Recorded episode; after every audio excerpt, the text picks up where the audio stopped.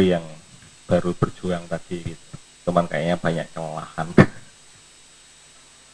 Nggak apa-apa. Alhamdulillah bisa hadir banyak cukup ya. Cukup lumayan. Yang kedua uh, santri yang berbagi ada beberapa usulan dari santri supaya setiap pertemuan ada hafalan hadis tentang Ramadan? Ya. Jadi nanti lumayan 8 pertemuan paling enggak 8 hadis ya. Jadi tangan cek ya kita acak saja nanti hadisnya ya. Yang pendek-pendek. Ya. Surat aja pendek apalagi hadis ya. Lebih pendek lagi ya.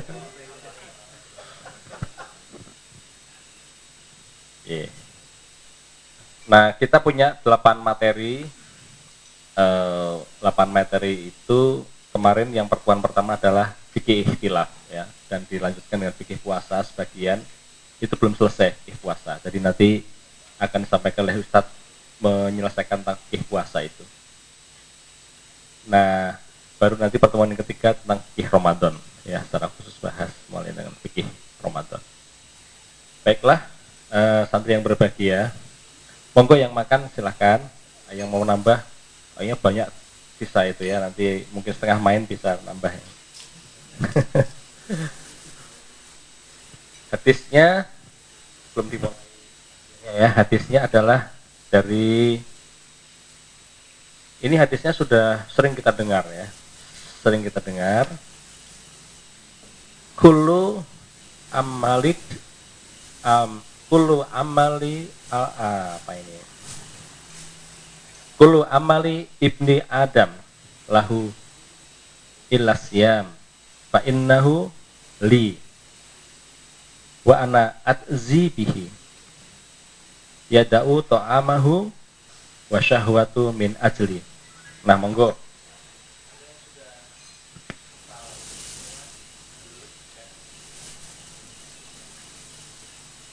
Ada yang sudah hafal hadis ini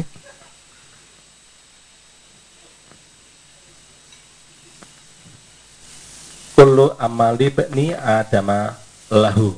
Saya ulangi lagi ya. Ilasyam fa innahu li wa ana atzi bihi. Ayat yada'u ta'amahu wa syahwatu min ajli. Ada yang sudah hafal hadis ini? Nah kalau belum sangat tepat untuk dihafal ya Kullu amal ibni Adam lahu. Setiap pahala amal ibadah ya, kullu setiap amali amal ibni Adam, ibnu Adam, ya manusia itu lahu untuk dirinya sendiri. Setiap amal itu. Ilasiam kecuali puasa fa innahu li. Nah hu di sini adalah fa innahu li. Puasa itu sungguhnya ia untukku dan aku wa ana atzibihi dan aku akan memberikan pahalanya. Atzi ini mungkin kalau kita sering nulis apa dikasih orang terus apa dikasih bakso papanya terus bilang sama panitia jazakumullah. Nah gitu ya. Ya kan? Nah jazakumullah itu semoga Allah memberikan jaza ya. nah di sini wa ana atzibihi ya ya. Da'u ta'amahu ia meninggalkan makan ta'amahu meninggalkan bakso meninggalkan sebagainya di siang hari ya wa syahwatu dan syahwatnya min ajli hanya untukku. Nah, ini dari mutafak alaih. Ini saya ambilkan dari kitab yang nanti eh, termasuk yang akan ditulis oleh Ustaz Ghazali sudah ditulis ini ya, tinggal disempurnakan insya Allah bentar lagi terbit ya. Monggo eh, Ustadz ini membacanya ya kulu amal libni gitu Ustadz ya. Ya, diulangi tiga kali ya. Uh, kulu amal libni adama. Ya. Kulu amal libni adama. Lahu. Kullu amal ibni adama lahu. Jadi penggalannya biar tidak mengganggu arti ya. Kullu amal ibni adama lahu. Ya. Setiap amal itu untuk dirinya sendiri. Ulangi ya. Satu lagi. Kullu amal ibni adama lahu. Illa siyam. Kullu amal ibni adama lahu illa siyam yang paling depan kapok ngerti ya.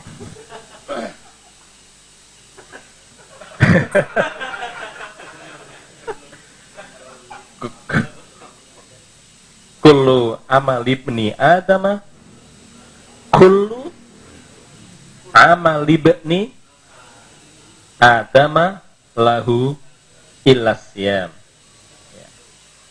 itu setiap ya kullu amal libni adama lahu illas ya oh si angel ropopo angel. Ya kan? Sebelahnya. Apa? Besok pindah. Aku ngarep pindah tuh Neng aku yang ngerti pindah kono tetap wae pojok. ya. Kullu amal ibni adama illa siyam.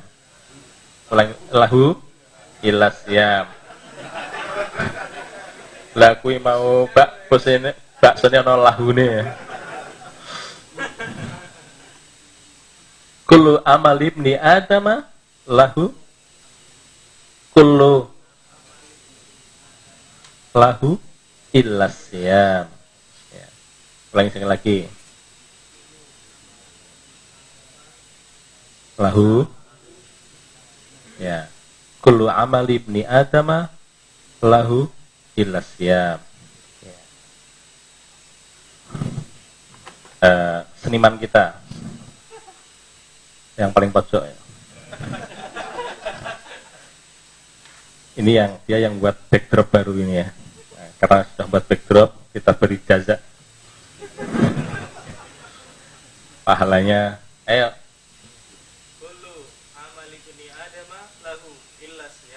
Masya Allah. Bisa mumtaz. Mumtaz. Apa menahi ya Mbak Herman ada enggak enggak ada. Ya Pak Priyo. Oh yang kaspuan sih ya.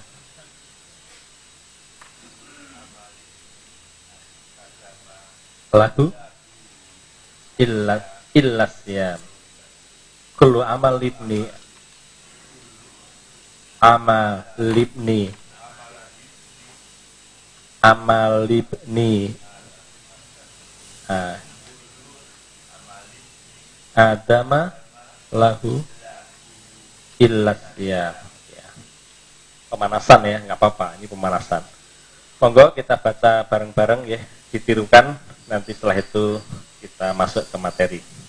Kullu amal ibni adama lahu illa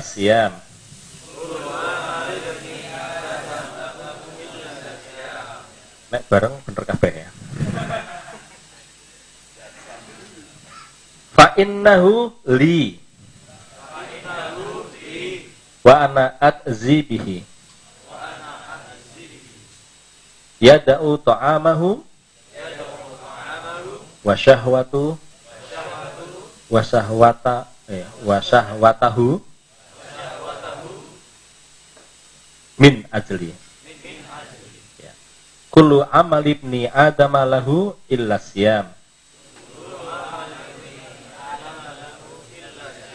Fa innahu li. Wa ana wa ana adzi bihi. Yada'u ta'amahu wa syahwatahu min ajli setiap amal ibadah manusia itu untuk dirinya sendiri kecuali puasa. Ayo.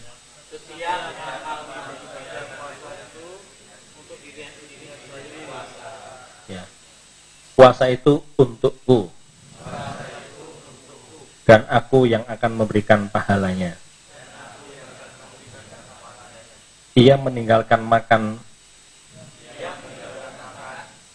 Dan syahwat hanya untukku.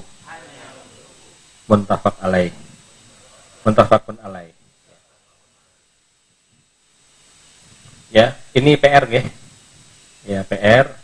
Eh, jangan sampai jangan sampai tidak datang karena tidak hafal. Dosa saya. sepi wah repot ya ini hanya latihan saja ya mudah-mudahan ini nanti uh, santri yang berbahagia ya di rumah dicari hadisnya ya. Ini sangat terkenal sekali sehingga bisa di mana-mana bisa di, diambil atau dicari. Baiklah kita awali dengan basmalah bersama-sama. Bismillahirrahmanirrahim. Monggo Matang Ustaz untuk memberikan uh, kajiannya tentang indahnya Ramadan bersama Nabi, fikih puasa, lanjutan ya. Dimulai dari sunnah-sunnah di dalam puasa.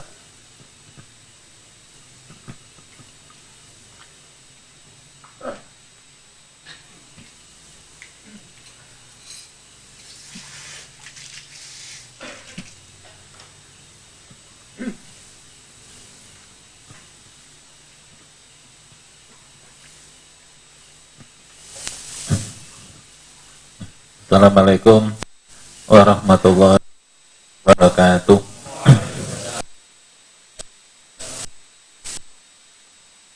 Wassalatu wassalamu ala rasulullah. Amma ba'd. Para santri yang kami hormati. Ini gitu. Kembali dipertemukan Allah Subhanahu wa taala pertemuan kita kali ini senantiasa mendapatkan ridhonya. Salam dan salam kita sampaikan kepada junjungan Nabi Agung kita Muhammad Sallallahu Alaihi Wasallam yang insya Allah akan kita nanti-nantikan syafaatnya besok pada hari kiamat. Nah, pada kesempatan ini kita akan membahas tentang sunnah-sunnah saum ya. Jadi kalau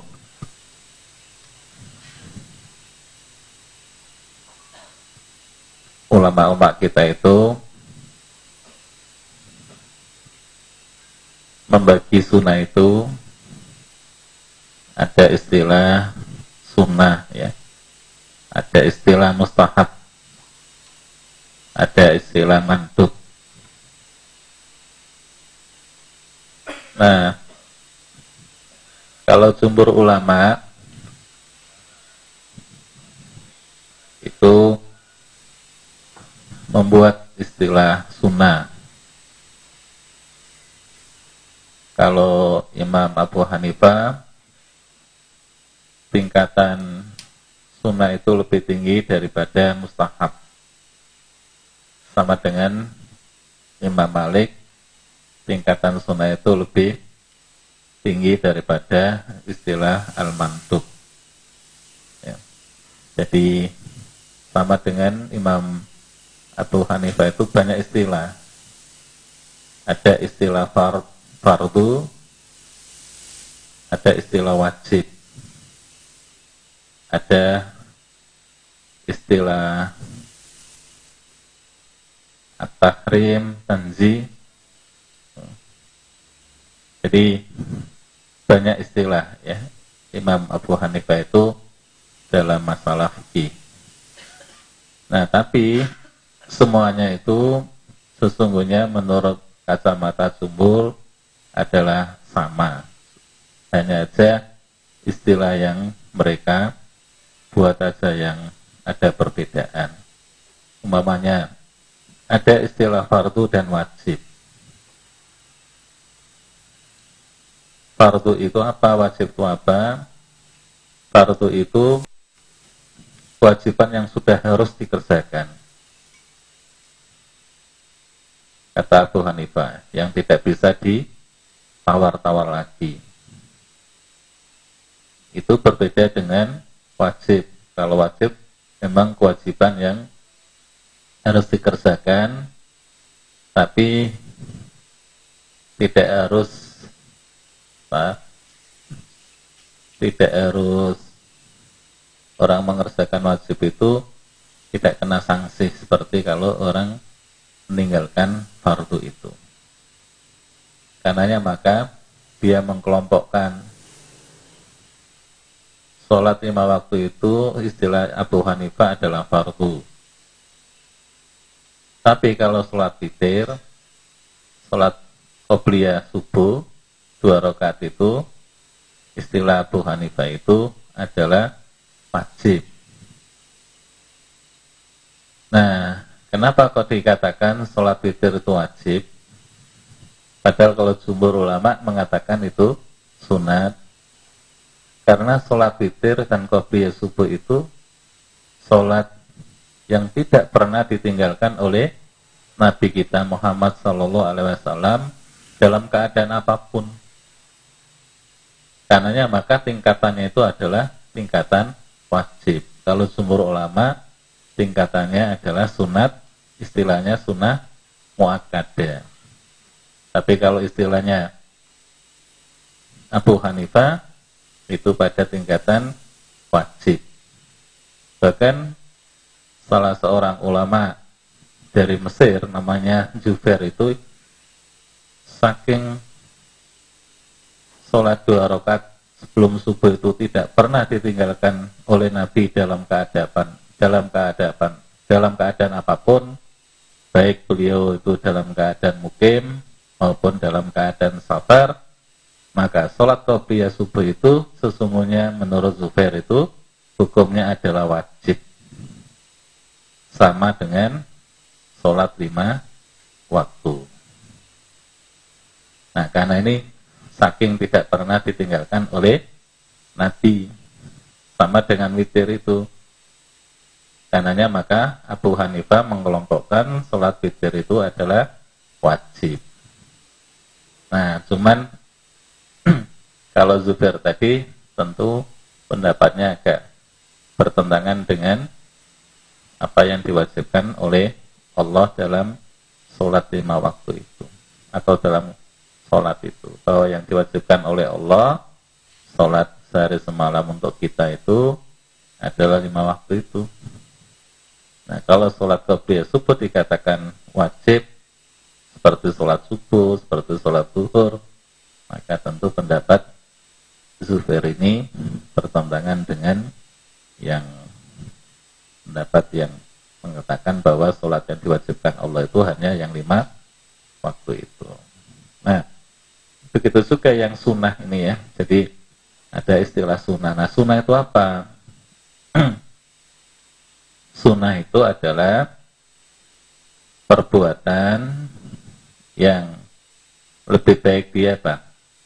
Kerjakan daripada ditinggalkan. Tapi tidak Berarti orang meninggalkan sunnah itu nggak ada hukuman. Tetap yudam. Jadi walaupun tingkatannya apa? Bebek tadi, tapi orang itu kalau meninggalkan sunnah itu tetap dapat celaan, yudan. Tetap dapat teguran. Tetap dapat sanksi walaupun sanksinya tidak segede seberat kalau orang itu meninggalkan yang wajib. Sebab nanti kalau sunnah itu ada lebih baik ditinggalkan dan tidak mengapa kalau di eh lebih baik dikerjakan dan tidak mengapa kalau ditinggalkan. Nah, orang nanti akan meremehkan yang sunnah itu. ya untuk apa mengerjakan apa sunnah ya kan hanya lebih baik toh kalau tidak mengerjakan yang sunnah tidak ada sanksi apa-apa. Nah karenanya maka kita ikuti definisi sunnah itu lebih baik ditinggalkan eh maaf lebih baik dikerjakan tapi andai kata ditinggalkan orang itu tetap mendapatkan yudan mendapatkan teguran ya mendapatkan celaan mendapatkan sanksi walaupun sanksinya tidak segede dan seberat kalau orang itu meninggalkan yang wajib. Nah, dalam hal puasa ini ada beberapa sunnah sunnah ya yang perlu kita perhatikan. Yang pertama adalah sahur. Ya. Jadi sahur ya. Sahur itu apa? Sahur itu makan atau minum ya ba'da muntasafil lail ila il fajr.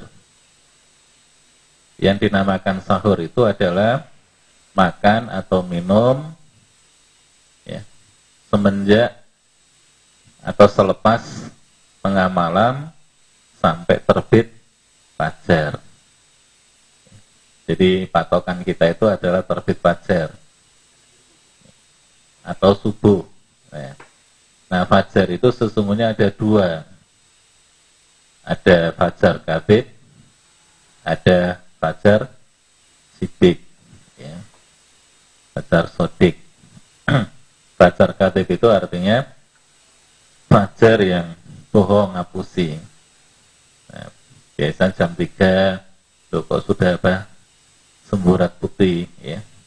Pikirannya sudah masuk waktu subuh.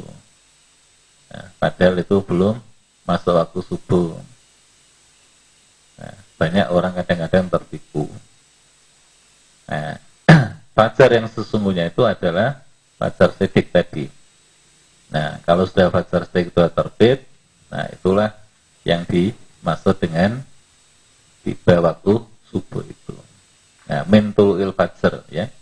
Jadi waktu sahur itu dimulai lepas selepas muntasofil lail tengah malam mulai jam 00 itu ya sampai terbit fajar atau adzan subuh dikumandangkan. Nah, sahur ini juga eh, tadi bagian dari sunnah puasa. Usahakan kita puasa itu sahur agar di pagi hari atau siang hari badan kita itu kuat jadi itu untuk membantu agar stamina kita tetap kuat dengan kita sahur itu. Nah, kalau bagaimana kalau nggak sahur? Kalau nggak sahur ya nggak apa-apa. Puasa tetap apa? Lanjut, jangan sampai dengan alasan tidak sahur, kemudian kita tidak puasa ya kecuali kalau nanti di tengah hari ya kita benar-benar nggak kuat ya. Lemes banget. Bahkan sampai eh, mau sakit mau pingsan ya. Gara-gara semalamnya tidak sahur itu. Nah dalam kondisi seperti itu barulah kita itu boleh tidak puasa atau berbuka. Tapi kalau selama kita nggak sahur tadi dinikmati Pak Sah. Dua ya. Dua.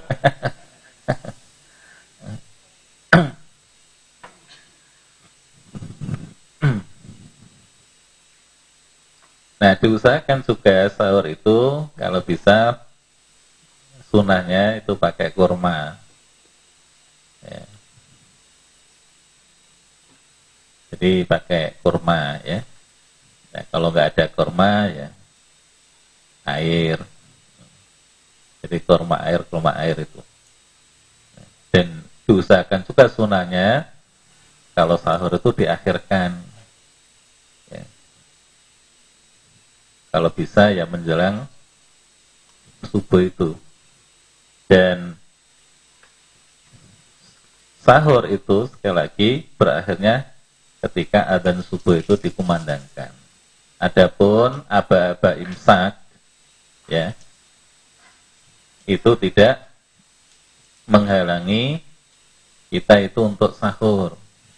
Karena imsak itu belum masuk waktu subuh. Jadi masih ada waktu atau jeda 10 menit dari aba-aba imsak itu. Nah, adanya imsak ini itu dikaitkan dengan Nabi itu sehabis sahur itu mesti membaca Al-Quran ya sampai adzan subuh itu kira-kira 50 ayat. Nah, para ahli falak itu menghitung dengan menit ya. Nabi membaca 50 ayat sehabis sahur sampai tiba waktu subuh itu kira-kira itu 10 menit. Nah, karenanya maka imsak itu 10 menit, apa-apa imsak itu 10 menit sebelum adzan dikumandangkan. Dan itu hanya warning aja. Oh, bahwa 10 menit lagi adzan subuh akan dikumandangkan. Ya.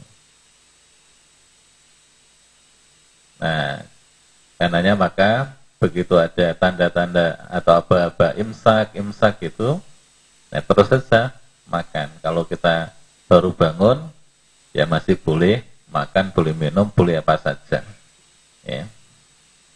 Baru selesai kita tidak makan, tidak minum, dan melakukan aktivitas yang lainnya, itu kalau kita sudah terdengar azan subuh.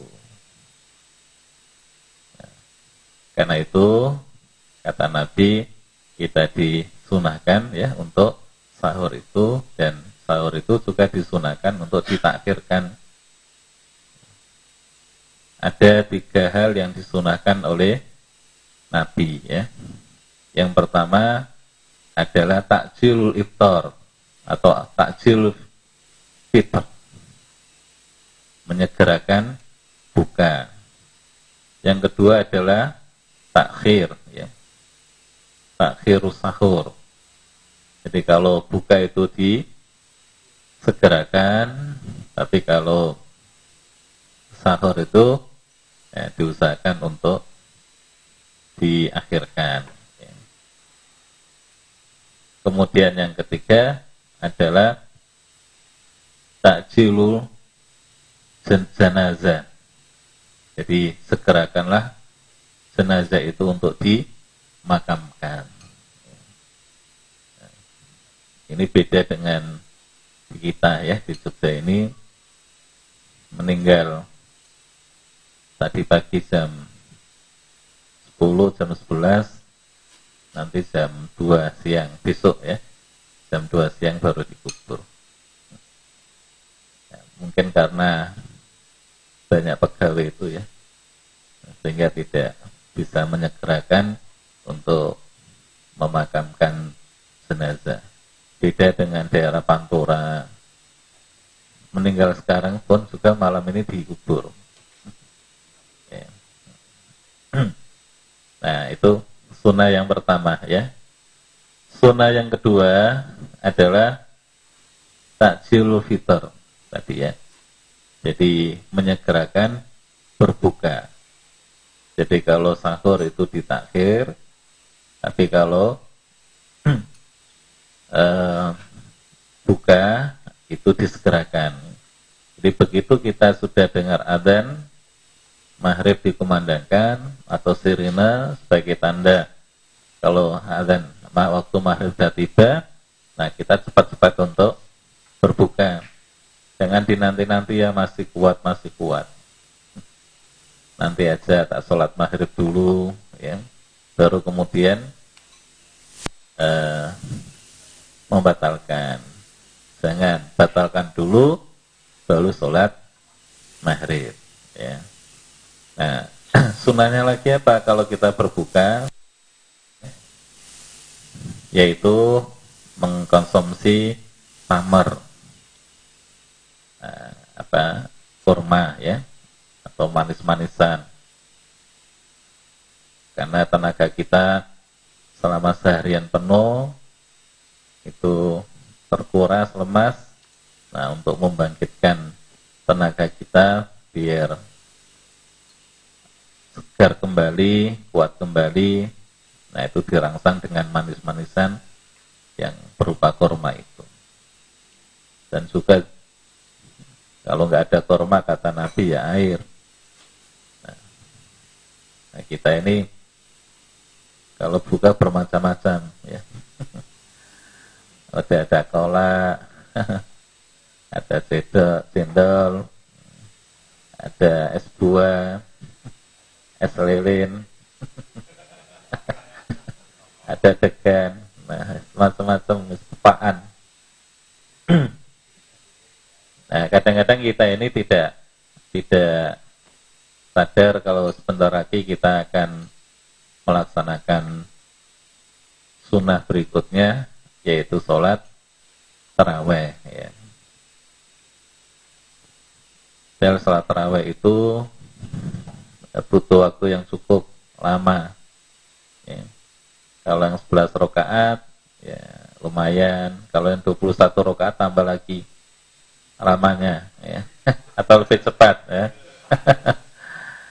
nah, kalau kita ya sholat terawih dalam kondisi perut yang penuh begitu, maka apa yang disampaikan Nabi kepada kita ya, bahwa kalau kita itu sholat sunat, kok ngantuk, itu kita istirahat dulu, kita tidur dulu kata Nabi. Cuman persoalannya kalau kita itu ngantuknya di masjid, jur mau pulang, terus pulang, nah bukannya kita itu bisa tidur di rumah, hilang ngantuknya. Ya. Jadi nggak bisa tidur. Nah, tapi kalau kita paksakan kita sholat sambil ngantuk, apa kata Nabi? Sholat itu yang sejatinya sebagai wahana hamba memohon ampunan kepada Allah, tapi berbalik menjadi wahana misu-misu. Nah, yang dipisui siapa? Nah, kalau dia sholat sendiri, yang dipisui dirinya sendiri. Oh, kok suwe banget, kok suwe banget. Padahal lemoso fatihah ditepeki. Suratnya yang dipilih yang paling pendek. Ya. Tapi karena kondisi badannya ya, atau meripatnya nggak bisa diajak kompromi tadi, akhirnya ya masih merasa lama jadi dipisui. Nah kalau dia sholatnya bersama imam, yang menjadi sasaran tembak adalah imamnya. Padahal sang imam sudah sangat bijak, ya, bacaannya cepat, nah, baca fatihahnya cepat, ayat yang dipilih juga pendek-pendek. Apalagi kalau sholat di UIN. Imamnya itu pasti bacanya cuma satu ayat. Ya. Jadi satu ayat satu ayat. Walaupun saja ini belum pas potongannya itu dia mesti berhenti. Nah inilah kalau antum jadi imam imam ya. Ini nyimpang sedikit ya. Ini hati-hati jangan apa. Jadi jangan waton kita itu jadi imam. Jadi imam itu ada ilmunya. Tidak sembarang kita ini jadi imam, imam, imam gitu. Nah, imam itu ada ilmunya. Gimana ilmu imam itu di antaranya? Ilmu imam itu ini diperhatikan ya, sehingga jangan memalu-malukan. malukan ustadz. Jadi santri sorjan itu harus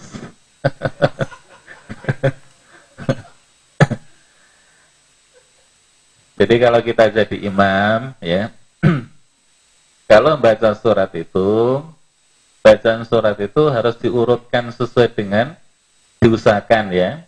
Itu berurutan sesuai dengan urutan surat jangan dibulak-balik. Nah, imam-imam di kita ini karena nggak tahu ilmunya tadi, kalau ngimami kan dibulak-balik. Salat maghrib mama nih. Rekat pertama baca kuliah ayol kafirun. Dan sebagai makmum itu adem ayem. Iki mesti cepet. Kenapa? Dia paling baca tabat, kulo ahad, kulo berfalah, kulo berbenas. Sebulannya apa? Rekat kedua, Ina kafar. Allah. Sholat kok kayak gini. Jadi akhirnya yang ngerti itu ya bisa mengganggu. Ya, jadi bisa mengganggu. Ya kalau antum mana nggak ngerti biasa-biasa saja. Ya, ya saat sah nggak apa nggak batal sholatnya. Tapi kata Imam Ibnu Mas'ud kalau seorang imam ketika membaca surat itu dibulak balik seperti itu, maka sama dengan orang itu merusak keindahan Al-Quran itu sendiri. Jadi harus diurutkan, ya. Jadi kalau kita rekat pertama kulul wahad, kita hanya ada dua surat yang kita baca. Falak, kulul berpinas jangan kululu ahad terus amma alu anin naba'il azim ya. ya kalau mau anu rekat pertama dulu jadi rekat pertama itu panjang ya nah imam yang terbaik itu gimana imam yang masbuknya itu sedikit Jadi masbuknya apa? Sedikit. Jadi kalau ada imam kok masbuknya banyak. ya, ini imam sing orang ngerti ilmu nih tadi. Nabi itu pernah sholat duhur ya. Kira-kira setengah kilo orang jalan itu. Ya. Itu masih menangis satu rakaat. Nabi belum rukuk. Jadi jalan setengah kilo itu ya. Jadi makam Kuba sama masjid Nabi itu kalau jalan kan kira-kira setengah kilo lah. Ya. Itu Nabi belum ruku. Karena Nabi apa? Melihat so sampai sahabat-sahabat itu banyak yang apa? Masbuk. Ya kita nggak usah menurun Nabi seperti itu. Tapi diusahakan rekat pertama itu agak apa? Panjang. Nah, baru rekat kedua itu agak pendek. Nah, itu ya. Jadi kalau kita yang kedua lemotong ayat ya, itu harus mas.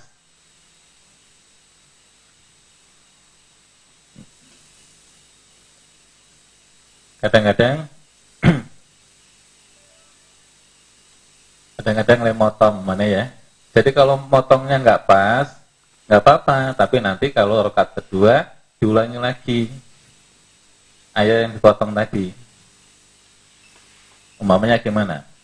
Umpamanya jadi saya pernah taraweh gitu. Ya, ngisi tapi ada imamnya jadi dia motong surat mutaffin itu ya. Innal abrara lafi naim. Alal iki yang durun ta'rifu fi wujuhim nadratan naim yusqawna min rahiqin mahtum khitamuhu mis wa fi dzalika falyatanafasil mutanafisun wa mizajuhu min tasnim. Aina yasrabu bihal muqarrabun mestinya kan itu berhenti tapi enggak Innal ladzina ajramu kanu ladzina amanu yattaqun. Allahu akbar. Ya nggak apa-apa kalau motong itu tapi nanti rekaat berikutnya dia mulai itu lagi. innal ladzina kafaru innal innal ladzina ajramu minal ladzina amanu yathakun itu. Jadi lemotong ayat itu juga harus apa? Pas, harus tepat. Nah, jadi imam itu tidak apa? Gak sembarang jadi imam. Jadi harus ada apa? Ilmunya. Ya. Jadi motongnya ayat itu kudu apa? Pas. Le ngurut ke bacaannya tadi sesuai dengan urutan surat. Ya. Jadi kalau kita baca dalam surat Baqarah, ya nanti Ali Imron, pokoknya harus ke bawah. Ya. Jangan sampai kan nggak ada urutan surat kok ke mana ke atas itu. Makanya nah, itu biar kita ini tertib gitu. Ya.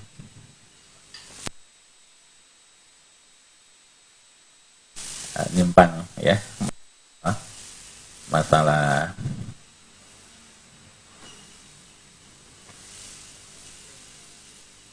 imam tadi ya. Nah, Nabi itu apa tadi kak?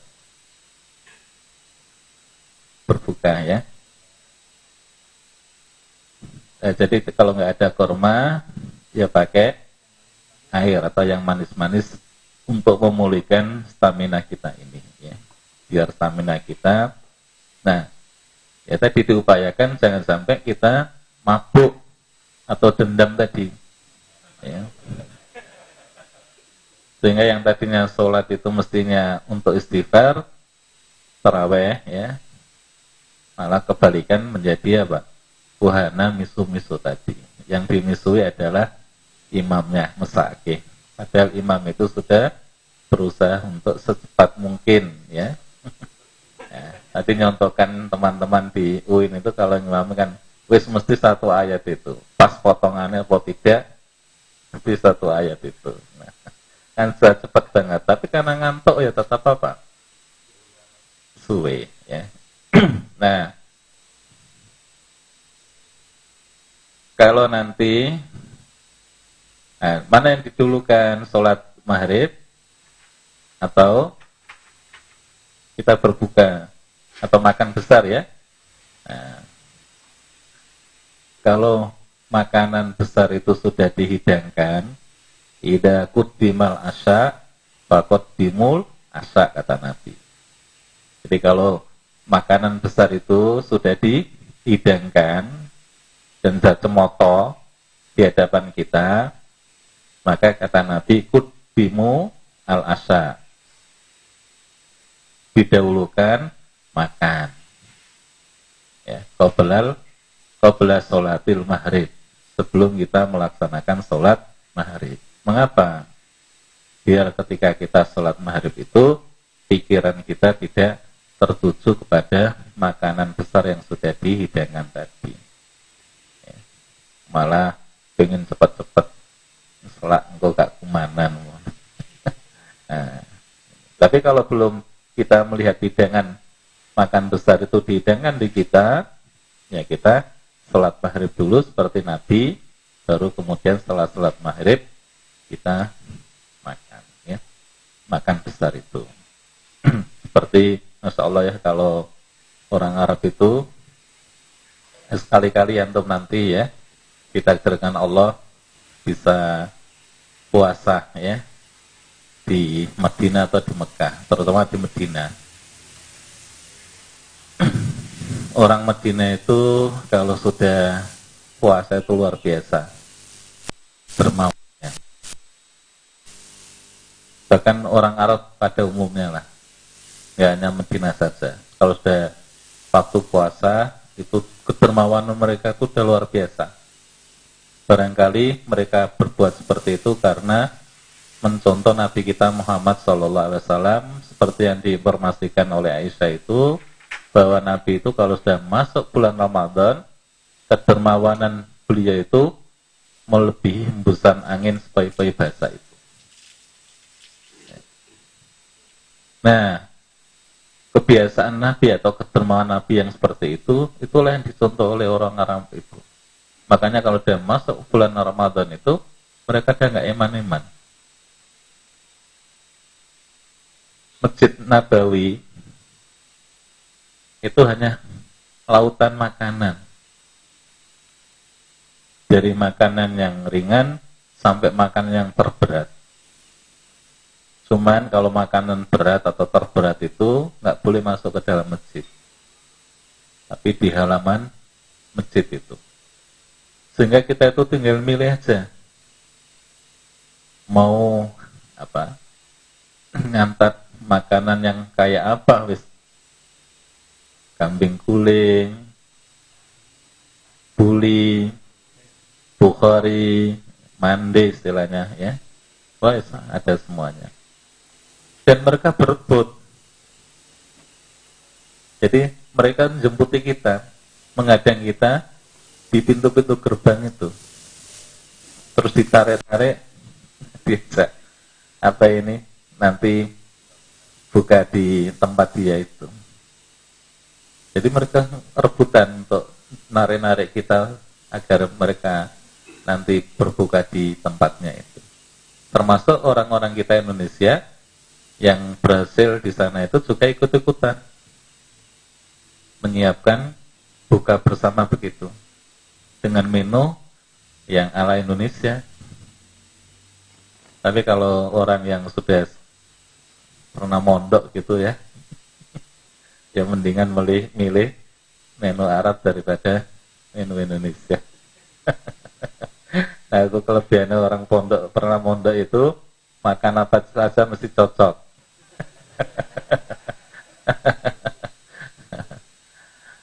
nah, nah ini ya sunnah yang kedua adalah apa? Buka ya. Jadi kalau buka itu kita segerakan, jangan ditunda-tunda ya. Kemudian sunnah yang Ketiga adalah uh, berdoa ya. Jadi sebelum kita berbuka ya, didahului dengan doa. Ada yang mengatakan bahwa doa ini itu hadisnya do'if. Ya. Jadi doa ini ada yang mengatakan ini hadisnya doib. Nah, terlepas dari itu doib atau tidak, ya tidak apa-apa kalau kita mau buka itu didahului dengan doa. Ya, lebih-lebih adalah sebelum sambil kita nunggu adzan di pemandangan itu sesungguhnya ini yang jelas itu sohi ya adalah kita doa berdoa pada Allah. Jadi ada tiga doa yang tidak bakal ditolak oleh Allah Subhanahu wa taala. Pertama doa dakwatul musafir. Doanya orang yang bepergian. Makanya kalau kita ini bepergian, jangan lupa untuk mendoakan keluarga yang kita tinggal dan kita-kita ini. Yang kedua adalah dakwatul matlum. Doa orang yang teraniaya. Dan yang ketiga adalah dakwatus so'im. Indal fitri. Doanya orang berpuasa menjelang buka. Jadi kalau kita ini ya mau buka itu jangan sibuk menyiapkan apa?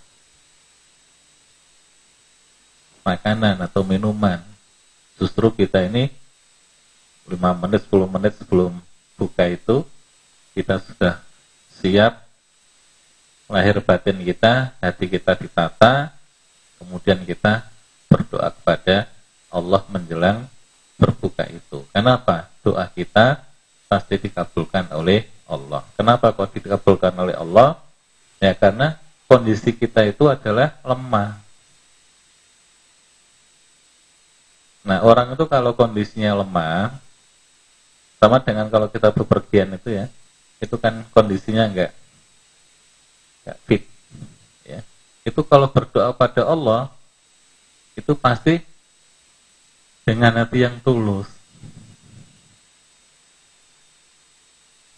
Nah, kalau orang itu doa dengan hati yang tulus, maka doanya itu akan cepat dikabulkan oleh Allah Subhanahu wa taala. Makanya sunnahnya kalau ada orang sakit ya, itu justru kita ini apa?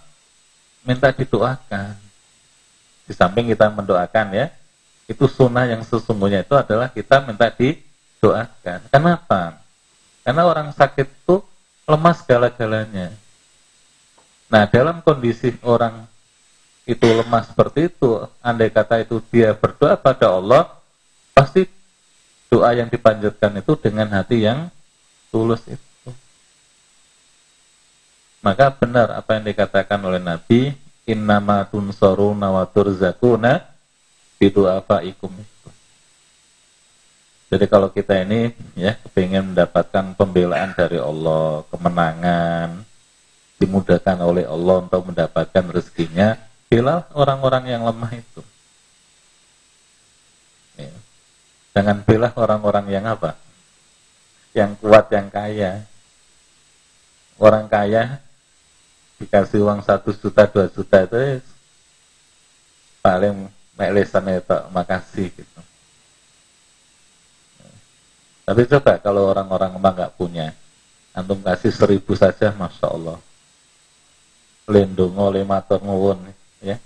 Itu kalau dirasakan kan benar-benar dari hati yang apa? Yang tulus itu.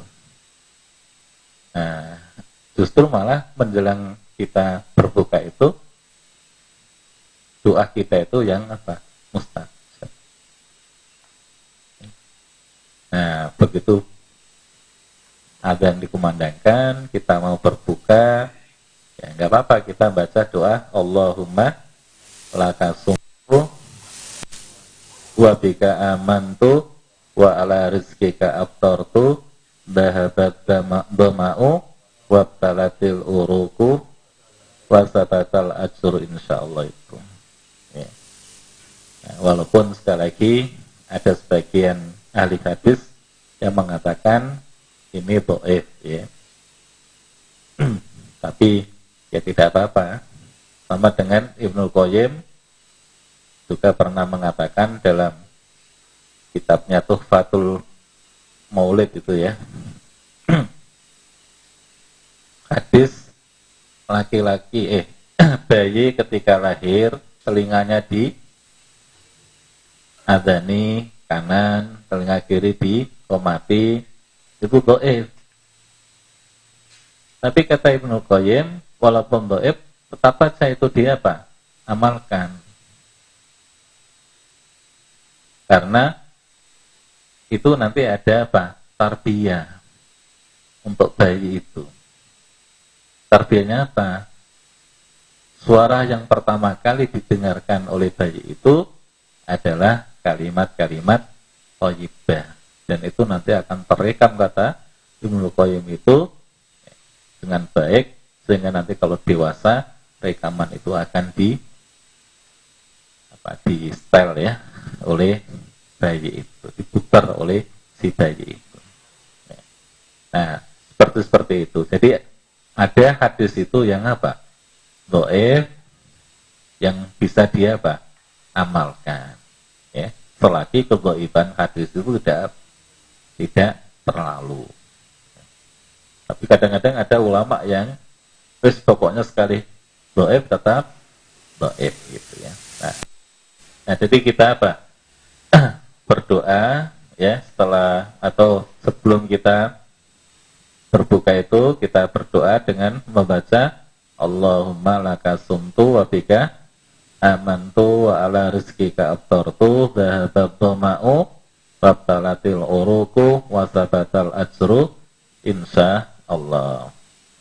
Kemudian sunnah berikutnya adalah usahakan kalau kita pas junub ya pas junub itu usahakan mandinya itu sebelum waktu subuh tiba. Ya jadi usahakan sebelum waktu subuh itu tiba. Begitu juga kalau ada istri kita ya yang lagi head ya. Kemudian bersihnya, sucinya itu kok sebelum subuh. Nah, usahakan juga mandinya sebelum subuh itu. Tapi bagaimana andai kata mandinya itu subuh atau sudah dan subuh, ya nggak apa-apa, boleh-boleh saja. Itu kan kaitannya dengan sholatnya subuh, ya sholat. Kaitannya dengan sholat. Jadi andai kata dia nggak sholat mau mana ya, ya tentu dia dosa nih. Mau mandi jam 7, jam 8, nanti buhur, ya nggak masalah. Cuman ke, karena dia kaitannya dengan sholat subuh, maka dia mau mandi kapan saja, boleh. Tidak ada apa?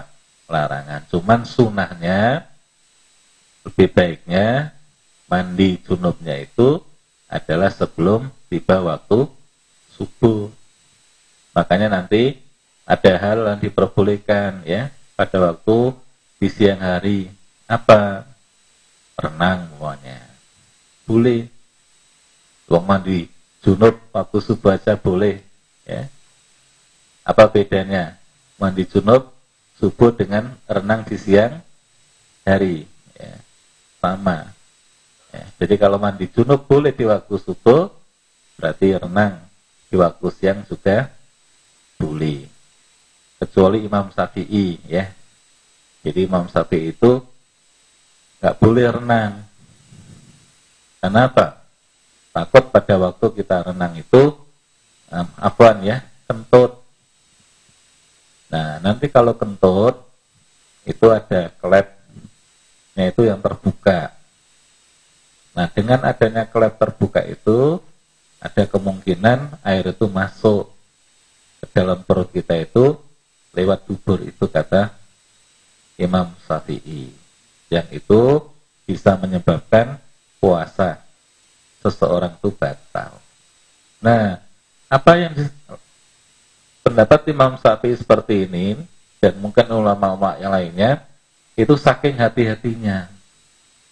Anggaplah itu kehati-hatian apa? Mereka ya, jangan sampai orang puasa itu batal karena masuknya benda ke dalam perut. Ini itu aja, jadi kehati-hatian. Padahal yang membatalkan puasa itu definisi ya, membatalkan puasa kan makan minum. Apa definisi makan minum itu? Memasukkan makanan atau minuman lewat mulut ke tenggorokan, tenggorokan nanti sampai ke lambung. Nah, kalau definisi makan minum seperti itu, maka kalaulah ada benda yang masuk ke dalam perut, ya, tapi tidak melewati mulut, maka benda yang masuk ke dalam perut tadi itu tidak membatalkan puasa. Akan nanti ada pembahasan mana siang-siang hari kita beleken terus memakai obat tetes mata boleh enggak nah, pasti nanti akan ketika kita memakai obat tetes mata akan di tenggorokan ini terasa pahitnya nah walaupun tenggorokan kita ini terasa pahit karena kita menggunakan obat tetes mata yang kita teteskan di mata kita, tapi karena obat tetes mata yang kita teteskan di mata kita, walaupun sampai tenggorokan ini tidak melalui apa mulut, maka yang nggak membatalkan puasa kita. Sama dengan kita di siang hari puasa-puasa, ya, suntik. Nah, suntik itu kan memasukkan cairan ke dalam tubuh. Batal nggak itu kira-kira? Batal nggak? Nah, kalau kita ngikuti definisi makan minum tadi, yang itu membatalkan puasa, maka sontek itu tidak termasuk makan minum. Oke, orang apa? Sontek itu memasukkan cairan ke dalam tubuh. Tapi cairan yang dimasukkan ke dalam tubuh itu tidak melalui mulut maka tidak dikatakan sebagai kegiatan aktivitas makan dan minum. Karenanya maka sontek itu nggak apa-apa. boleh-boleh saja. Jadi nggak ada apa, nggak ada nggak membatalkan puasa. Atau sama dengan siang-siang hari, ya, kita gigi kita sakit, terus kita periksa ke dokter gigi oleh bu dokter atau pak dokter dicabut. Boleh nggak kita mencabut gigi itu di siang hari? Boleh mbak Hmm? Boleh nggak? Ya boleh. Kenapa nggak boleh? Kecuali nanti kalau ada apa? Darah yang kita apa? Telan. Selagi kita tidak menelan darah, ya, ya tidak apa-apa. Kalaulah ketelan ya, tapi tidak bisa apa? Sengaja pun juga tidak membatalkan puasa kita. Maka, nah, bikinlah apa ini? Ike itu yang yang muda. Jadi jangan bikin ike yang berat. Ya. Sama dengan di siang hari kita gosok gigi, pakai pasta gigi. Kalau ulama-ulama kita itu hati-hati, Kata Syafi'i, boleh hanya setengah hari. Setelah setengah hari, sudah nggak boleh. Kata Tuhan Hanifah, Musa Pak Syafi'i. Kok ada setengah hari barang? ya boleh seluruhnya.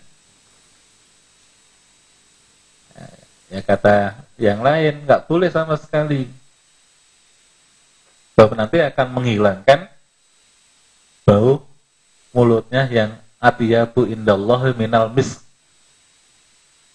bau mulutnya orang puasa itu jauh lebih harum daripada minyak kasturi itu. Nah kalau disikat gigi pakai pasta hilang bau yang harum itu.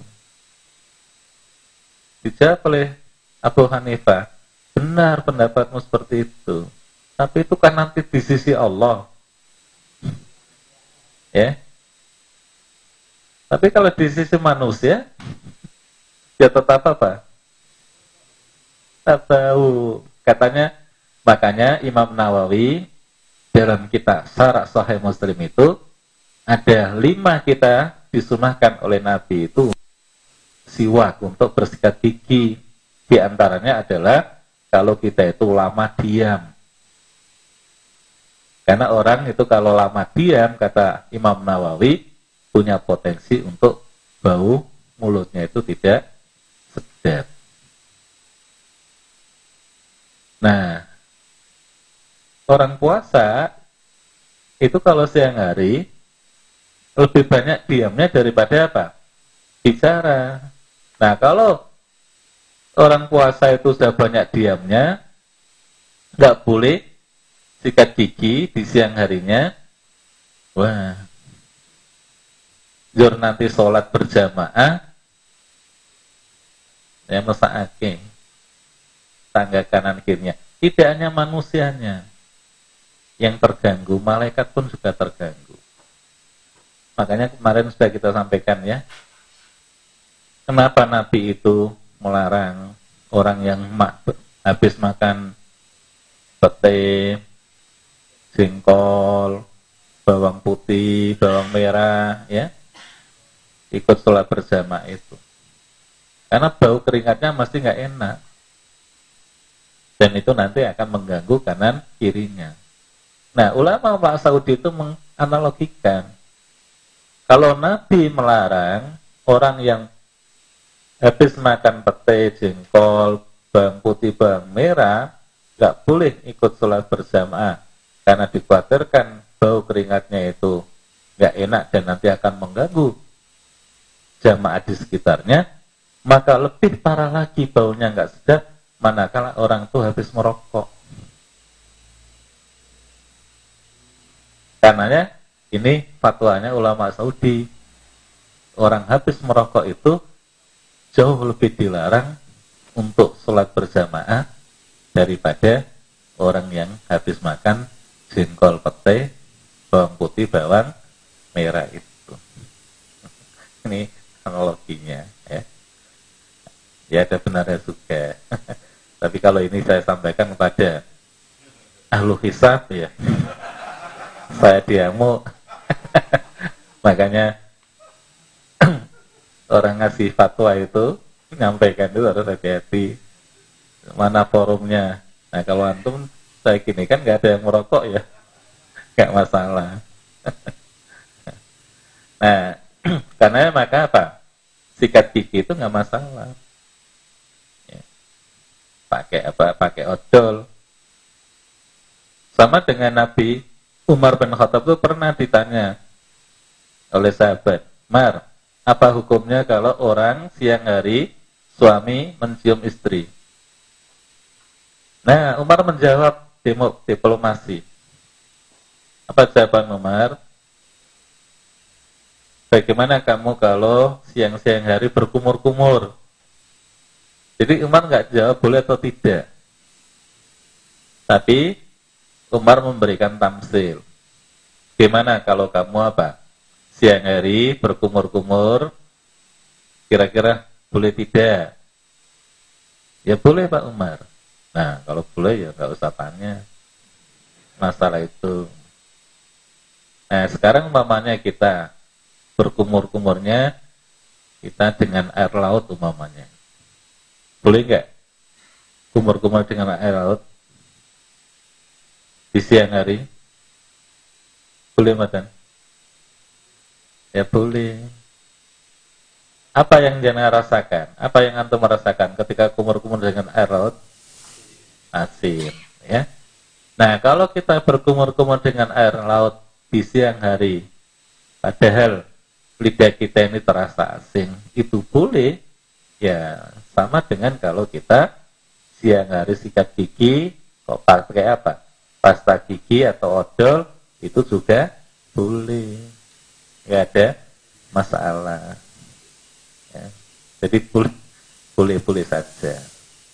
Ya, tidak ada apa? Tidak ada larangan. Ya. Nah, yang lebih lagi Nah ini sudah ya, bersiwak atau apa? Sikat gigi tadi. Bahkan kalau bisa dianjur kita dianjurkan oleh Nabi itu untuk bersiwak. Ya. Nah, siwak itu apa? Kita menggunakan istilahnya Imam Nawawi ya. Si, siwak itu artinya adalah membersihkan gigi dengan alat ya sehingga gigi itu menjadi bersih. Nah, kalau definisi siwak seperti yang dikemukakan oleh Imam Nawawi itu adalah membersihkan tandif ya. Tandifu asnan biai anwa, biai alat ya, yaitu membersihkan gigi dengan segala alat bisa menyebabkan gigi itu menjadi bersih, itulah yang namanya apa? Siwak. Karenanya maka siwak itu tidak hanya dengan kayu arak saja. Siwak itu bisa kita artikan juga sikat gigi. Ditambah lagi dengan pasta gigi. Pokoknya yang penting adalah gigi itu bisa menjadi bersih. Dulu sebelum ada sikat gigi atau pasta gigi, mungkin antum belum manu ya, lahir mungkin. Kita orang tua kita itu pakai areng ya. Nah, coba. Nah, nah, terus buat sikat. Airnya buat sampo. Nah, nah merang dulu ya. Nah, jadi apa saja yang penting gigi itu menjadi bersih kan begitu. Nah, Nabi itu orang yang paling senang dengan bersihkan gigi, bersiwak. Karenanya maka siang malam Nabi itu mesti bersiwak. Baik di bulan Ramadan maupun di luar bulan Ramadan. Baik di siang hari Ramadan maupun di malam hari. Nah, kalau Nabi itu setiap saat itu bersiwak, ya, maka itu merupakan sunnah ya yang di perlu dianjurkan, yang dianjurkan.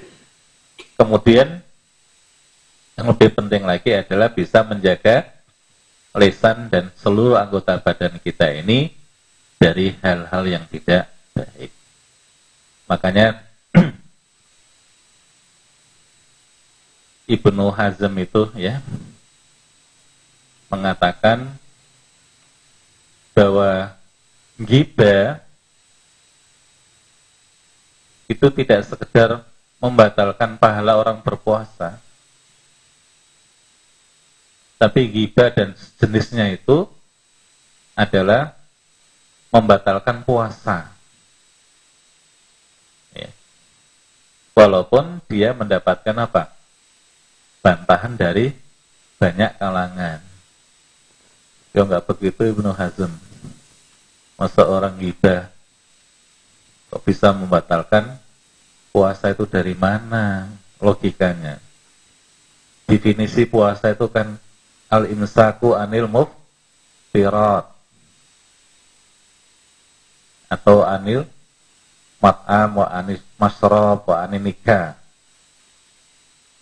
kan menahan diri dari makan, dari minum dan berhubungan badan. Tidak disebutkan di situ definisi puasa itu al-imsaku anil ghibah wasatama Ya, termasuk juga mencaci maki orang, ngunek-ngunek ke orang. Itu kata Ibnu Hazm, batal puasanya. Tapi dibantah oleh jumhur. Enggak. Enggak begitu Ibnu Hazm. Dia enggak sampai membatalkan puasa, tapi bisa menghilangkan pahala puasanya itu. Tadilah seperti hadis Qudsi yang dibacakan Pak Iwam tadi ya Kulu amali beni Adam Lahu ilasyam Fa'ana azizidi ya. Yada apa tadi? Hayyada'a To'amahu wasyahwah, wasyahwatahu min ajlih tadi ya. Jadi setiap aktivitas manusia itu akan kembali pada dirinya. Kecuali puasa kata Allah. Puasa itu adalah hakku. Hak prerogatifku. Wa ana azzi. Karenanya akulah yang akan berhak menilai kualitas ya, sah dan tidaknya puasa seseorang itu. Jadi ibadah yang tidak bisa dinilai oleh orang dan tidak bisa dipamerkan, disoting di kamera, ya, itu ibadah puasa. Ya. Apa yang mau kita pamerkan dengan puasa itu? Maka nggak ada caleg, calon presiden, ya, yang memamerkan apa? Puasanya itu. oh bahwa saya puasa nggak ada nah, Pak Asmoyo nggak paling Pak Asmo andai kata Senin Kemis hanya bilang aja bahwa saya ini puasa Senin Kemis ya. tapi fisiknya itu nggak bisa dipamerkan kalau sholat kan bisa dipamerkan fisiknya ya. nah kalau puasa ya. Nah karena puasa itu nggak bisa dipamerkan benar. Wa ana azidi akulah yang akan berhak memberikan nilai kepada orang yang berpuasa itu. Berapa skornya? Itu hanya Allah yang bisa apa memberikan nilai itu ya. nah karenanya maka usahakan ya sunnahnya adalah ketika kita puasa itu menjaga seluruh anggota badan kita ini dari yang namanya gibah ya. Dari yang namanya apa? Mencaci maki ya. Ngunek-ngunek ke orang berkata yang enggak benar. Makanya lebih baik kita diam itu. Kemudian hal-hal yang dimakruhkan ya bagi orang yang berpuasa. Nah ini umur yang berlebihan. Nah, dikhawatirkan ada air yang masuk ke dalam tenggorokan ya. Kemudian kurang menjaga anggota badan dari hal yang tidak berguna tadi. Kemudian berlebihan dalam nah, perciuman. Karena dikhawatirkan nanti eh, tidak bisa menahan nafsu. Tapi kata Nabi,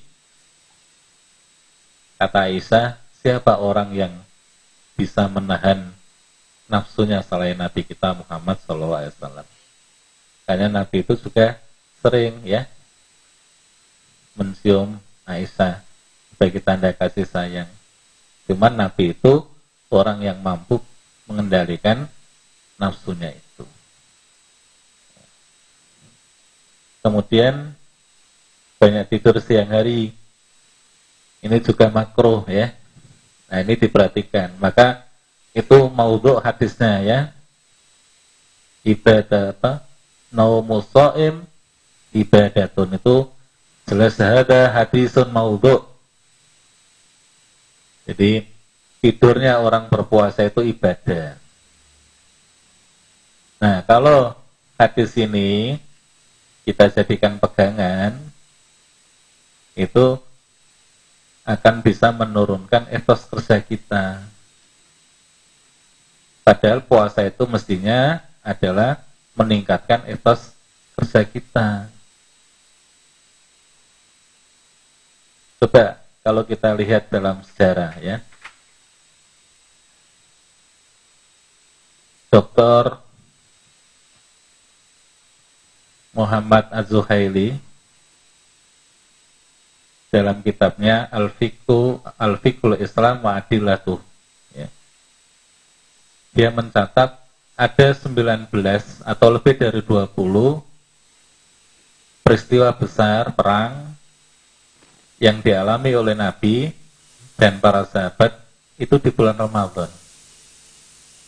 Di antaranya dari 20 lebih peristiwa itu adalah perang Badar itu. Perang Badar terjadi pada bulan Ramadan ya. Nah, perang itu kan butuh apa? Energi ya, stamina yang tinggi, yang besar.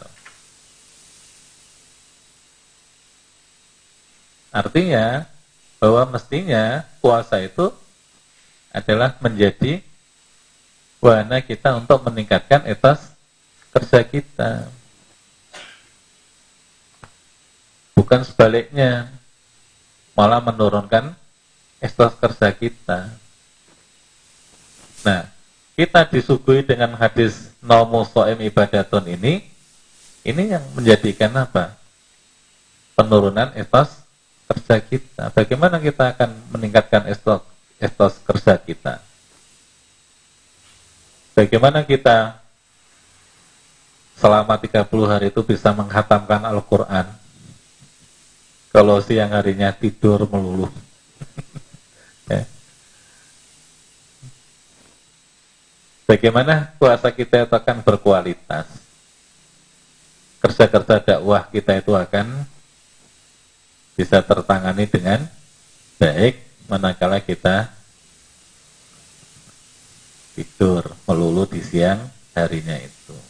Makanya hadis naumu so'im ibadatun itu bahkan itu adalah hadis maudhu karena bertentangan dengan realita pada zaman Nabi. Justru Nabi itu di puasa itu banyak kegiatan-kegiatan dakwah yang diayainya. Itu ya.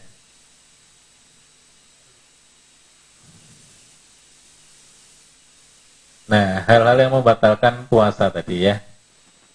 Jadi kalau saya ya boleh berpendapat itu yang membatalkan puasa itu hanya ada tiga atau ada tiga. Selain itu nggak ada yang batal. Apa tiga itu? Makan dan minum, ya, dengan sengaja Kalau nggak sengaja, karena lupa nggak batal. Jadi hanya makan minum itu yang batalkan apa? Puasa itu. Selain makan dan minum, nggak ada yang batalkan.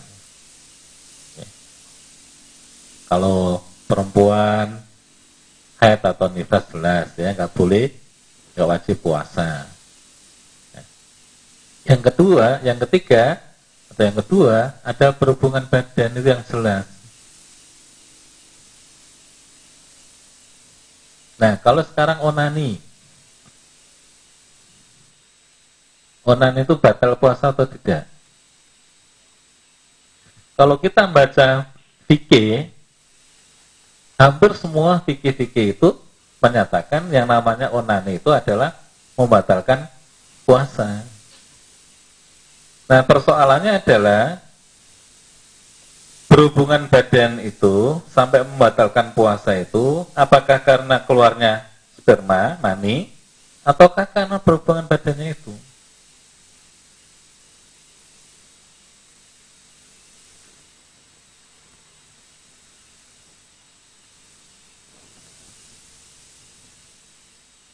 Orang dikatakan sunuk, ya. Orang dikatakan sunuk itu kalau orang tuh melakukan aktivitas hubungan badan, badani. Nah, di situ sudah tidak lagi dipersoalkan apakah pada waktu melakukan aktivitas seperti itu keluar mani atau tidak. Yang penting aktivitas itu sudah dilakukan, baik itu keluar mani atau tidak, dia sudah dikatakan sunuh. Memang awal-awal Islam itu hadis Nabi ini ini yang dipakai al-ma'u minal ma. Orang baru dikatakan wajib mandi kalau orang itu mengeluarkan mani. Makanya pada awal-awal Islam itu walaupun ada orang berhubungan badan selagi orang berhubungan badan itu tidak mengeluarkan mani maka nggak wajib mandi besar. Tapi hadis ini dimansuh oleh hadis Nabi berikutnya apa? Idal tako, idal tako al khitani wajabal guslu kata riwayat Muslim itu. Jadi kalau dua khitan ini sudah bertemu keluar mani atau tidak wajabal guslu wajib mandi. Nah, berarti seseorang itu dikatakan junub itu bukan karena di antaranya keluar apa? Mani, tapi karena hubungan badan tadi. Nah, sama dengan apa? Orang batal puasanya karena hubungan badan ini. Apakah batalnya puasa itu karena keluarnya mani? Ataukah karena berhubungannya? Kalau berhubungan kan belum tentu apa? For money. Nah, kalau karena berhubungannya, maka orang yang mengeluarkan money dengan cara tidak dengan hubungan badan, tapi dengan konani tadi, kalau menurut saya itu nggak batal puasanya. Tapi ini mengurangi pahalanya. Karena berarti orang itu tidak bisa menahan apa? Nafsunya ya tadi ayyada'a ta'amahu wa syahwatahu min ajli tadi. Tapi nggak sampai membatalkan apa? Puasanya. Puasanya tetap jalan. Tapi semua ulama, eh, semua ulama dalam kitab-kitab fikih itu, itu pasti mengatakan batal. Namanya istimna itu. Nah, coba tapi saya kalau boleh istihad, boleh berpendapat ya. itu saya tidak mengatakan itu apa? Batal. Nah, jadi yang batalkan puasa itu jelas apa? Nah, dua atau tiga hal tadi. Makan, minum, berhubungan badan. Atau perempuan di siang hari kok tiba-tiba men atau melahirkan ya. Maka tentu puasanya batal. Nah, selain itu nggak ada, termasuk muntah. Muntah baik disengaja maupun tidak, itu tidak batal puasanya. Nah, pendapat Ibnu Taimiyah ini ya bagus ya. Seperti yang dikutip oleh Al-Khattabi dalam Ma'alimus Sunnah. Jadi kitab Sunan Abu Dawud itu banyak yang mensarahi ada Aunul Ma'bud, sarah kitab Abu Dawud ya. Juga termasuk yang menyarai adalah Al-Khatib ini. Dalam kitabnya namanya Ma'alimus Sunnah. Dia mengkutip mengkutip ya pendapatnya Ibnu Taimiyah yang terdapat dalam Fatwatul Kubro. Ibnu Taimiyah itu punya kitab ada kitab fatwa itu ada 40 jilid. Terus ada punya juga kitab Al-Fatawa Al-Kubro itu ada 4 jilid.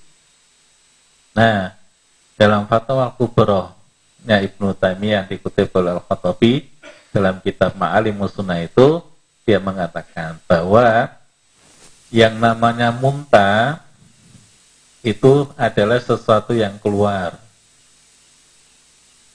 dari perut keluar lewat mulut. Muntah itu bukan sesuatu yang masuk dari mulut masuk ke perut. Nah, karena muntah itu adalah sesuatu yang keluar dari perut lewat mulut, maka muntah baik disengaja maupun tidak itu tidak membatalkan puasa. Bahkan Ibnu Taimiyah menanyakan, dari mana muntah yang disengaja itu membatalkan puasa? Apa bedanya dengan muntah yang enggak sengaja?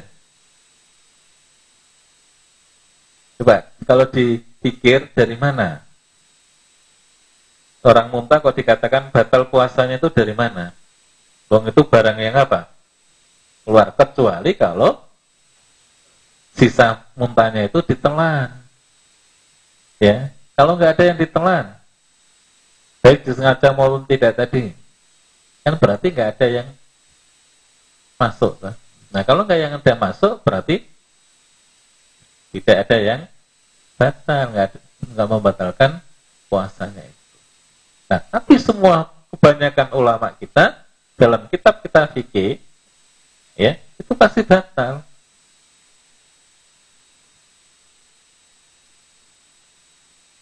Makanya kita ambil pendapat yang minoritas-minoritas saja.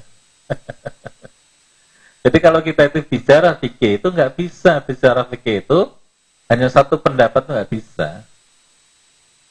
Ya, pasti banyak apa pendapat itu orang mengklaim ya pendapatnya yang benar, yang lain salah itu nggak benar. Atas dasar apa? Kalau itu masalah iya ya, masalah cabang. Kita itu baru bisa mengklaim ya ini benar tidak itu kalau itu masuk bagian usul, prinsip. Tapi kalau ini masalah furu nggak bisa kita mengklaim. Ya apa yang dikatakan oleh Dr. Yusuf Kodo itu benar sekali. Dia punya kitab Istihad al-Istihadul Mu'asir itu. Istihad kontemporer. Satu pendapat satu apa ayat itu bisa menimbulkan dua, tiga, empat, lima, enam pendapat. Bisa bisa jadi kata Kordowi ke enam enam pendapat itu benar kabeh. Bisa jadi semuanya salah kabeh. Bisa jadi yang dua benar, yang empat salah, bisa jadi yang empat benar, yang dua salah. Eh pokoknya apa? Semua itu bersifat nisbi. Semua itu bersifat relatif. Karenanya maka dalam persoalan istihad seperti ini dalam masalah furu yaitu sekali lagi kita tidak boleh apa mengklaim ini adalah pendapat yang benar, yang lain adalah salah. Sebab nanti kalau begitu, ya kita ini menjaga jarak ya kepada yang lainnya.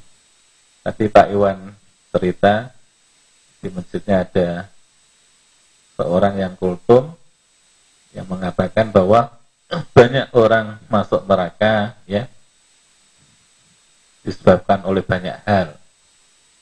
Salah satunya adalah karena orang itu isbal. nah, kemarin sudah kita sampaikan ya. Isbal itu bukan masalah yang prinsip. Ya. Tapi itu masalah istiadia, masalah furu'iyah. Kenapa? Hadisnya itu nggak hanya satu. Banyak hadis. Ya ada yang mutlak.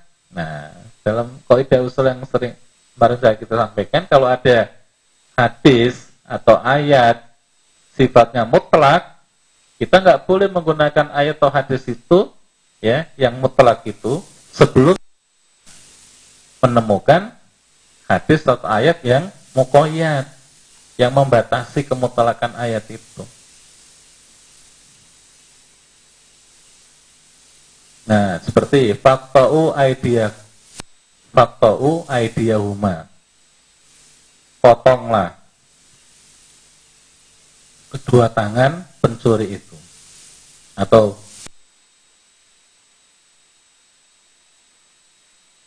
tangan itu.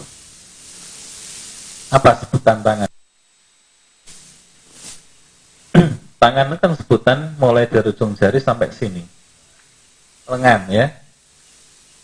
Nah, kalau kita berpegang kepada ayat Tawaidiyahuma itu ini aja yang ujungnya ini dipotong itu sudah cukup nggak usah apa potong sini ke sini apalagi di sini potong Bung ini aja sudah cukup Bung sudah masuk kategori apa ID tangan maka kita nggak boleh menggunakan ayat ini karena sifatnya adalah apa? Mutlak. Harus mencari ada enggak ayat yang membatasi, adakah enggak hadis yang membatasi? Oh, ternyata ada fi'liyah Nabi, hadis Nabi yang membatasi bahwa yang dimaksud dengan ID tangan itu adalah rus. Nabi pernah mengeksekusi atau potong tangan ya sahabat yang mencuri itu yang dipotong mana? Rusgun. Pergelangannya ini. Nah, oh, berarti ayat Fatta'u aidiyahuma itu dibatasi dengan apa? Pergelangan. Nggak sampai di sini siku, apalagi sampai lengan. Batasnya hanya sampai ini. Nah, begitu. Jadi kita nggak bisa menetapkan apa hukum itu tanpa menggunakan alat yang namanya usul Oke. Kalau nggak begitu nanti kita hanya eker-ekeran aja. Ya. Nah, ayat nah itulah yang apa yang menyebabkan kenapa terjadi ikhtilaf itu kemarin kita sudah bicara fikih ikhtilaf itu karena ayat itu ada yang sifatnya mutlak, ada yang sifatnya umum. Nah, ayat yang umum dan mutlak ini butuh taksis, mukhasis yang mengkhususkan. Gak boleh kita berpegang dengan yang seperti itu. Nah, karenanya maka Nanti yang muntah sengaja atau tidak, itu tidak bagian dari hal yang membatalkan puasa. Ya. Kalau kita mengikuti versinya Ibnu Taimiyah tadi. Tapi kalau ulama yang lain itu kalau yang disengaja datang. Dan juga karena hadis itu diriwatkan oleh Abu Dawud, kata Al-Khatibi apa? Hadisnya itu eh. Jadi Al-Khatib mengatakan muntah sengaja dan atau tidak sengaja batalkan puasa karena hadisnya itu adalah hadis do'if. Di samping dengan menyetir pendapat Ibnu Taimiyah tadi, sing jenenge muntah itu bukan sesuatu yang masuk ke dalam perut lewat mulut tenggorokan, tapi sebaliknya keluarnya sesuatu dari perut tenggorokan kemudian ke mulut. Ya. Nah, itu yang apa? Membatalkan puasa. Terus apa ini Pak? Nah, yang boleh ya. Nah, tadi makan, minum karena lupa. Nah, ini beda kalau dalam haji. Ya. Jadi kalau sholat, lupa nggak apa-apa. Ada apa? Ada yang mengcover.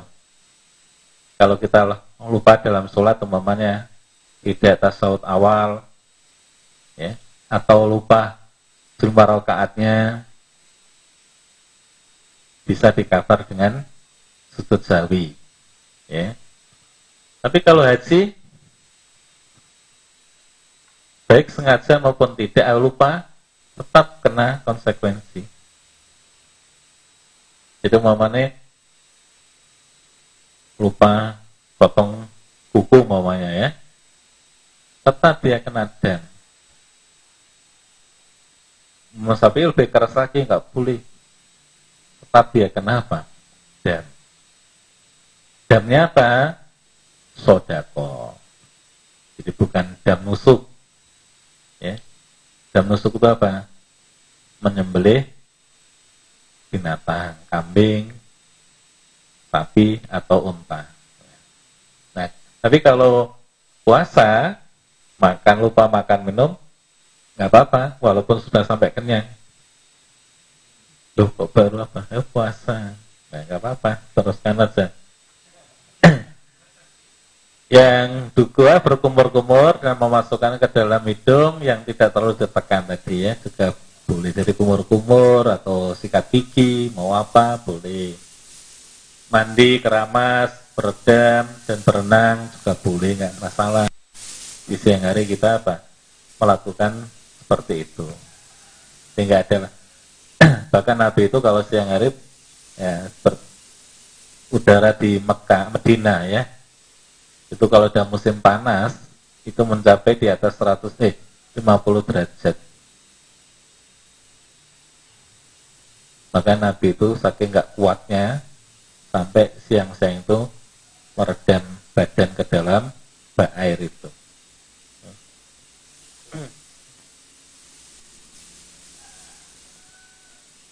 Nah, menggunakan selak mata obat atas mata tadi ya, boleh.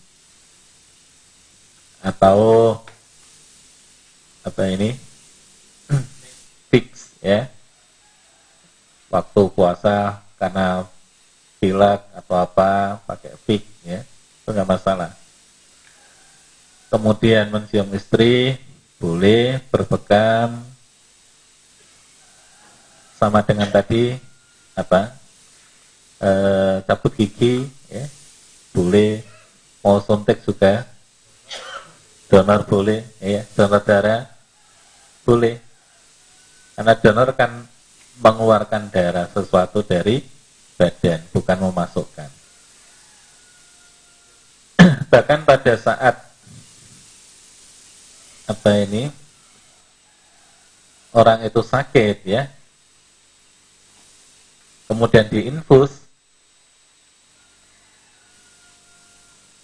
di siang hari puasa, kalau menurut saya juga nggak masalah. Karena infus kan tidak lewat mulut. Ya. Hanya saja mungkin kalau orang itu sudah diinfus, berarti sakitnya sudah parah. Nah, kalau orang sakitnya sudah parah, sebaiknya orang itu tidak puasa dan nanti mengganti. Tapi andai kata dia paksakan tetap harus puasa dalam keadaan infus ya maka nggak apa-apa boleh nah kayaknya ini ya sudah semua tadi ya.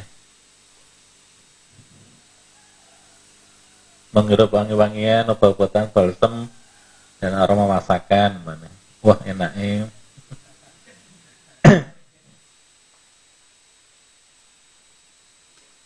Gimana? Ngicipi. Nah, sama dengan ngicipi. Ya. Kan ngicipi itu hanya di di lisan ya, ya di lidah tidak sampai ditelan. Nah, kecuali kalau ditelan. Kalau hanya sekedar ngicipi di lidah, habis itu kemudian di di apa? dikeluarkan lagi, ya nggak masalah. Terus nanti bertanya, bagaimana kalau orang merokok? Hanya Nah, definisi merokok orang Arab itu membahasakan merokok itu yasrobu tuhan. Jadi minum asap. Nah, kalau rokok itu dibahasakan minum asap, berarti begitu orang itu menghirup rokok, asap, itu sudah dikatakan merokok. Walaupun ya, rokok kan hanya sampai di mulut maksud sampai dimasukkan. Dimasukkan ya. Nah, yang dimasukkan ya. Maka tetap itu batal puasanya. Jadi masuk dalam minuman rokok itu.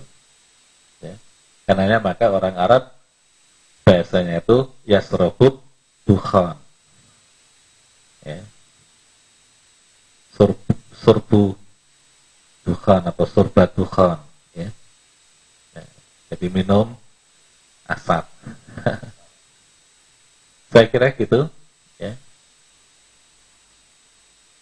apa nih meninggalkan hubungan suami istri atau meninggalkan makan minum ketika mendengarkan adzan ya jadi begitu dengar adzan nah semua aktivitas sudah harus ditinggalkan ke mana kalau masih ada di mulut. Kata Ibnu Abbas, harus dilepas, diuntahkan, dikeluarkan, ya. Apa yang masih ada di mulut itu. Ini apa yang ada di tenggorokan, ya sudah di telan, ya. Nah sama ya. Jadi sesuatu yang masuk lewat kubul wa dubur itu nggak akan membatalkan puasa walaupun itu berupa cairan yang masuk lewat dua jalan tadi ya nah saya kira begitu penjelasan tentang fikih puasa ya barangkali nanti masih ada yang perlu di tanyakan. Monggo, Pak Iwan.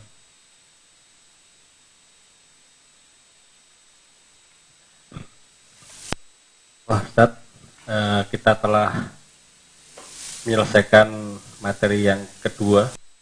Ya, setelah pertama adalah fikih khilaf, kedua fikih puasa. Jadi bagian ini sudah selesai. Eh, kalau nanti ada beberapa pertanyaan mungkin bisa ditanyakan pekan depan ya. Karena ini saya lihat sudah iya eh, kecapean tadi ya. Terlalu bersemangat tadi ya.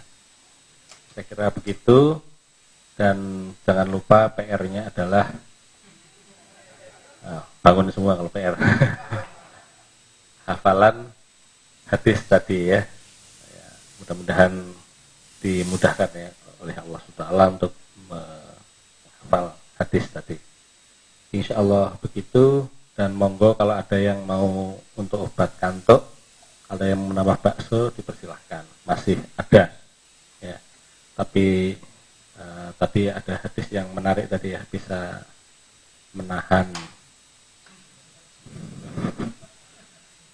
watoma taamnya nggak apa-apa. Ngomong belum puasa ya silahkan. Masih banyak sekali karena kita menyediakan 100 porsi tapi ini yang berangkat tidak ada yang paling 50 saya hitung tadi sama ibu-ibu ya jadi masih sisa banyak. Baik begitu saja eh, santri yang berbahagia. Kita ada bunga dari ya ada? Oke kita hari dengan doa perahmatis bersama-sama. Subhanakallahumma Assalamualaikum warahmatullahi wabarakatuh.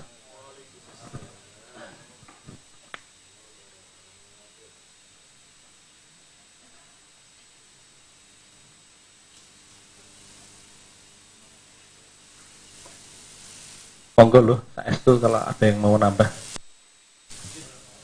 Nggih. Yeah.